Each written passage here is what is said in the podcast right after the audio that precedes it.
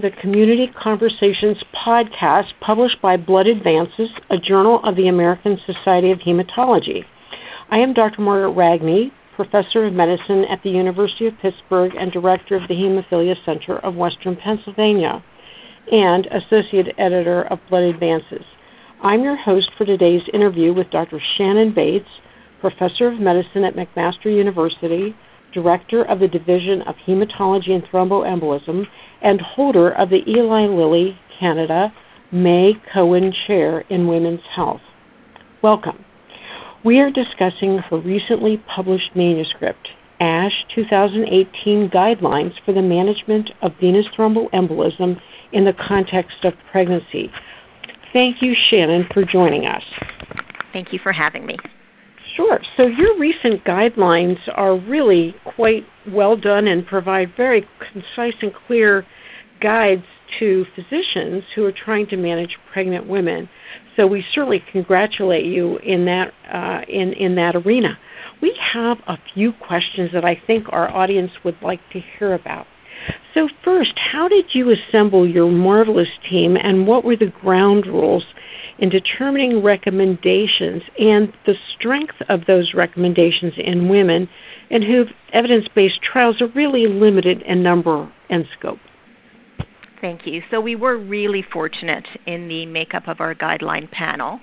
Our panel included hematologists, obstetricians, a specialist in maternal fetal medicine, internist, a pharmacist with clinical and research expertise on the guideline topic, methodologists with expertise in evidence appraisal and guideline development, and very importantly, two patient representatives. And these panelists came not only from the United States and Canada, but also from the United Kingdom, Europe, and New Zealand.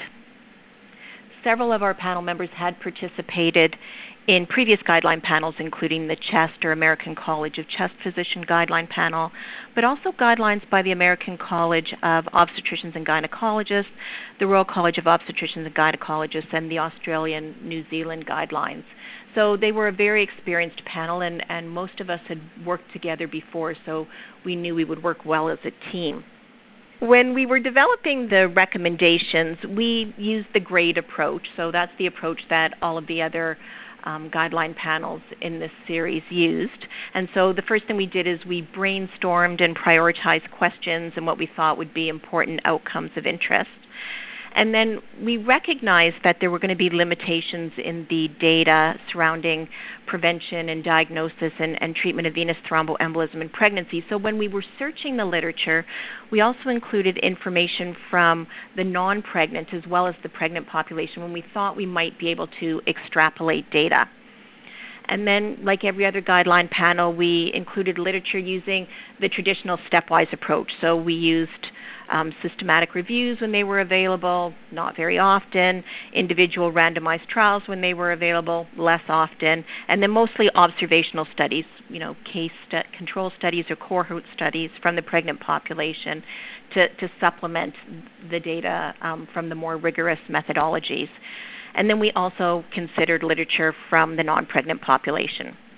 And then with all guideline panels, we summarized it according to grade methodology and then had a two day meeting and teleconference where we um, worked through the evidence in a rigorous fashion and considered different perspectives, including the patient perspective, the balance of harms and benefits, the certainty of the evidence, um, resource utilization, and drafted recommendations that we subsequently revised over the ensuing few months.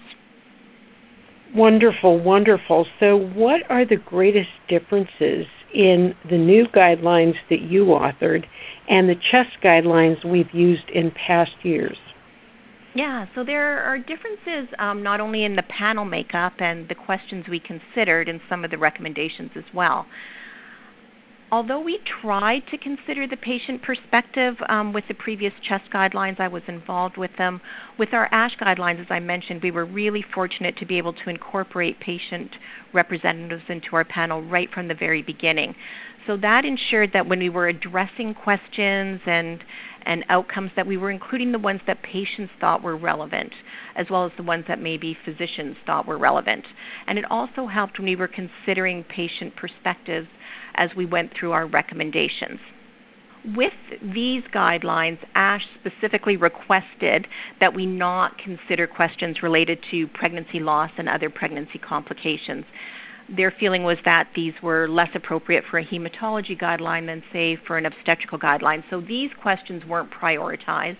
And so, unlike in the chest guidelines, we didn't include any questions related to that subject matter. But we did include other questions that we didn't have the opportunity to address in the chest guidelines, including those related to the diagnosis of deep vein thrombosis and the diagnosis of pulmonary embolism. One of the things we tried really hard with this um, recommendation and, and panel and, and, set of guidelines was to be really explicit about how we were making decisions.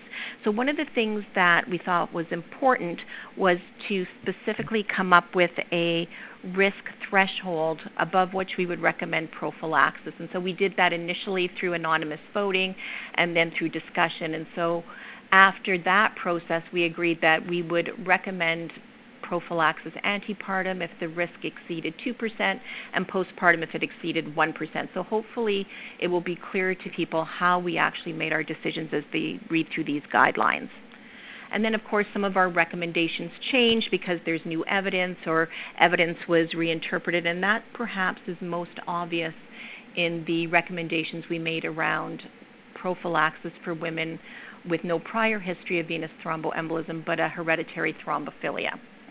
Okay, that's that's very interesting. Um, I would like to ask you a question about that. Mm-hmm. Um, were there any diagnostic differences in making a diagnosis of pulmonary embolism or, or venous thromboembolism in pregnant women as compared with non-pregnant patients? Was there anything that differed?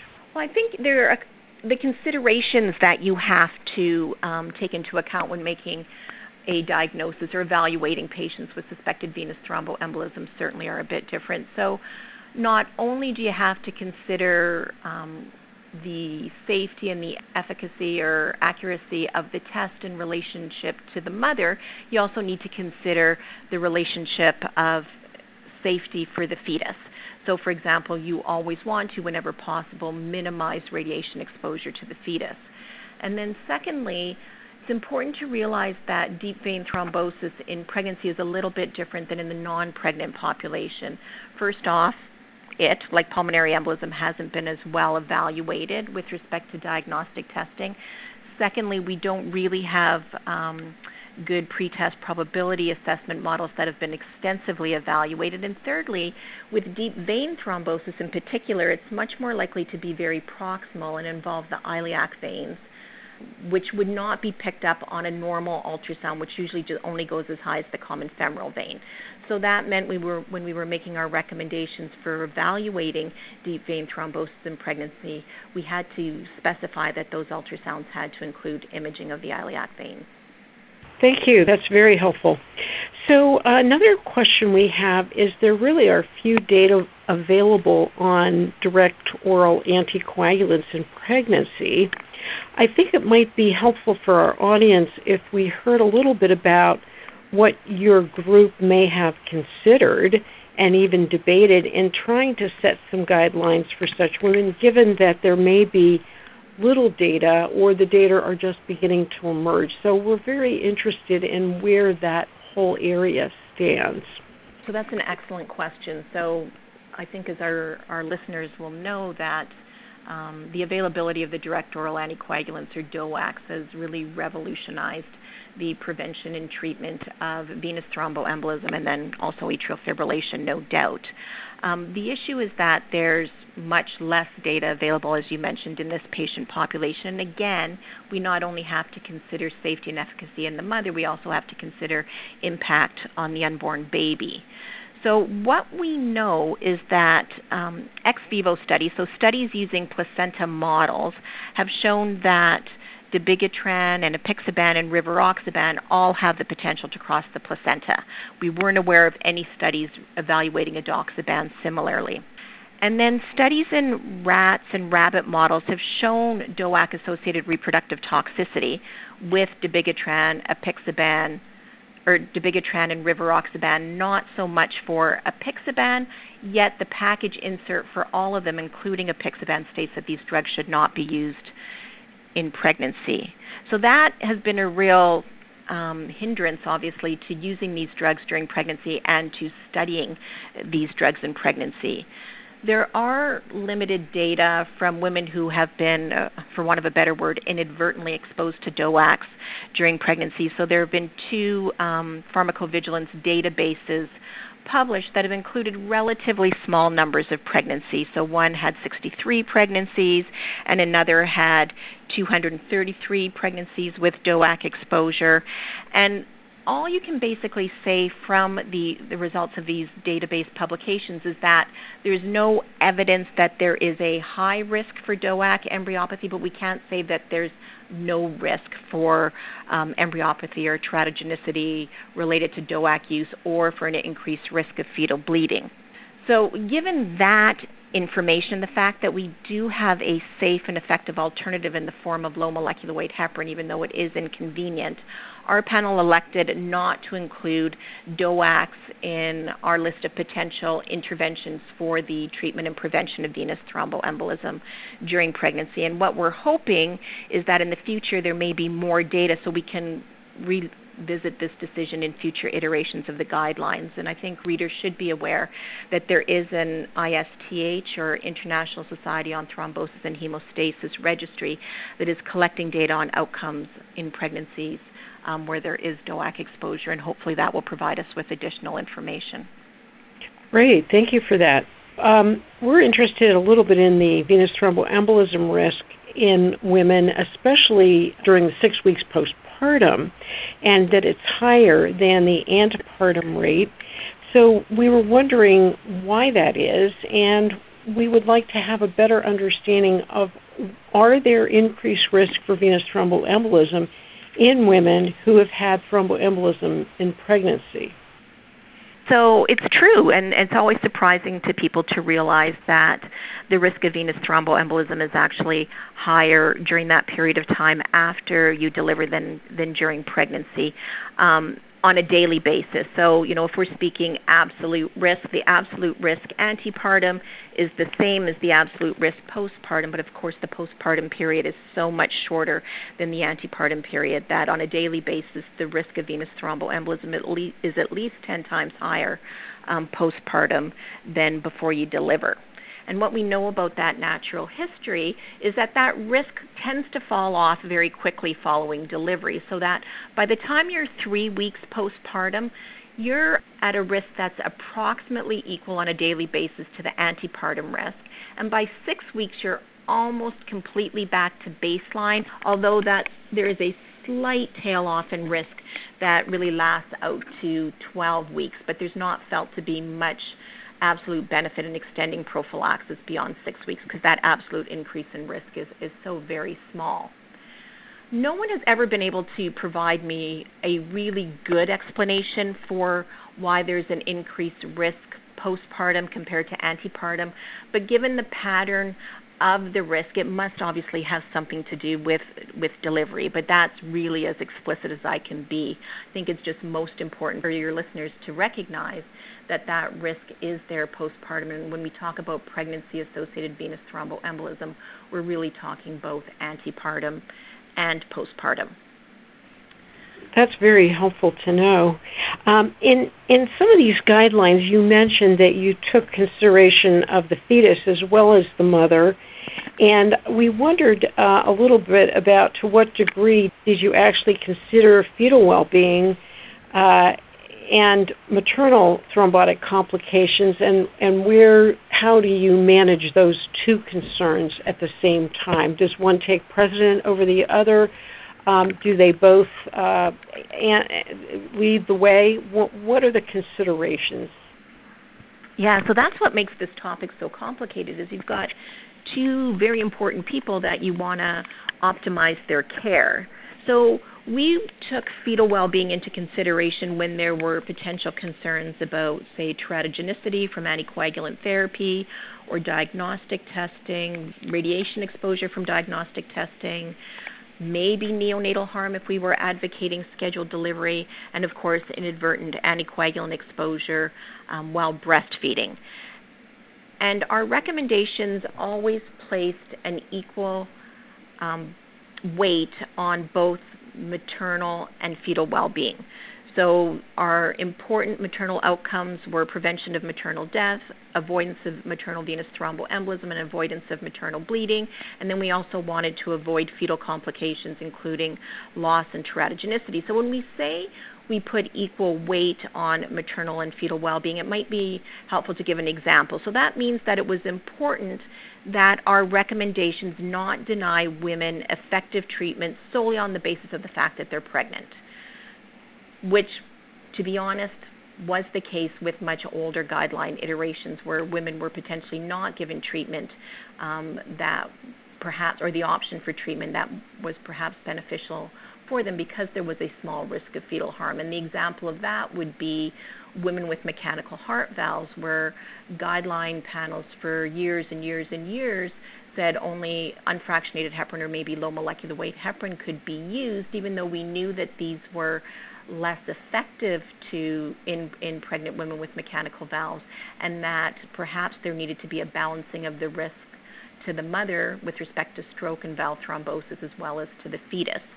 So in our guidelines we didn't address mechanical valves but it meant for us that when we were considering treatment or prevention options we wouldn't deny a woman an effective treatment that was safe and effective as long as it um, didn't as long as there wasn't a, a, better alternative for it. So, for example, the example would be the DOACs. So, we decided not to utilize the or even consider the DOACs for treatment or prevention, even though they're more convenient for the mother and for the mother alone, they may be very effective and safe because there's the risk of fetal harm and because we have an effective alternative, even though it is a bit inconvenient in the form of low molecular weight heparin. Thank you. Um, I guess our last question has to do with uh, what is the likelihood, given that a patient has maternal thromboembolism, that she has future risks for embolism later in life? You know, how do these risks relate to what happens during pregnancy, and is there any way to predict those things? Interestingly, there is very little to know long term data on risks in women who have had a pregnancy associated venous thromboembolic event. What we surmise from what's out there is that women with a history of pregnancy associated venous thromboembolism do appear to have a higher risk of events in the future than someone who hasn't had a venous thromboembolic event. And although there are disagreements about the absolute risk long term, what I think most people will agree on is that it doesn't appear to be high enough to justify long term anticoagulant therapy. So, once a woman with a pregnancy related venous thromboembolic event has received usually three months, including six weeks of postpartum anticoagulation, though some people will extend that to six months in total. You don't tend to need long term anticoagulant therapy unless there are extenuating circumstances say, for example, a woman would have a poor tolerance of a recurrent event or she never really recovered from her initial event.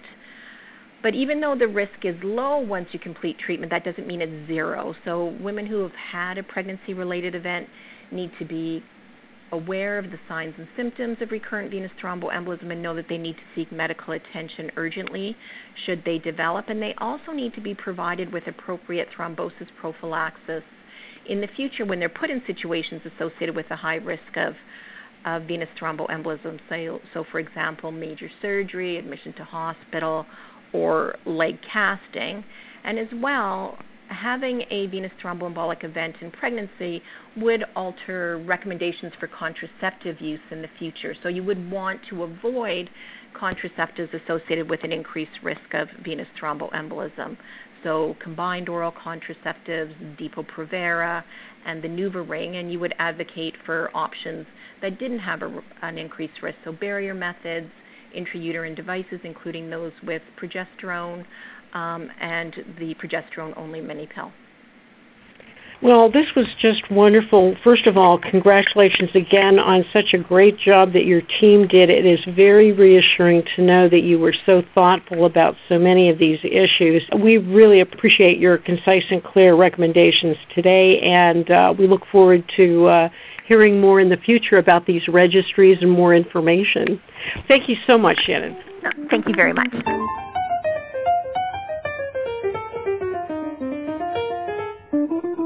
You've been listening to Blood Advances Community Conversations. Visit bloodadvances.org to listen to more author interviews and to subscribe to the Community Conversations podcast.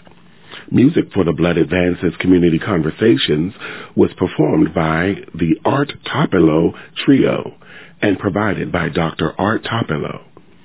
This presentation is copyrighted by the American Society of Hematology. We thank you for listening.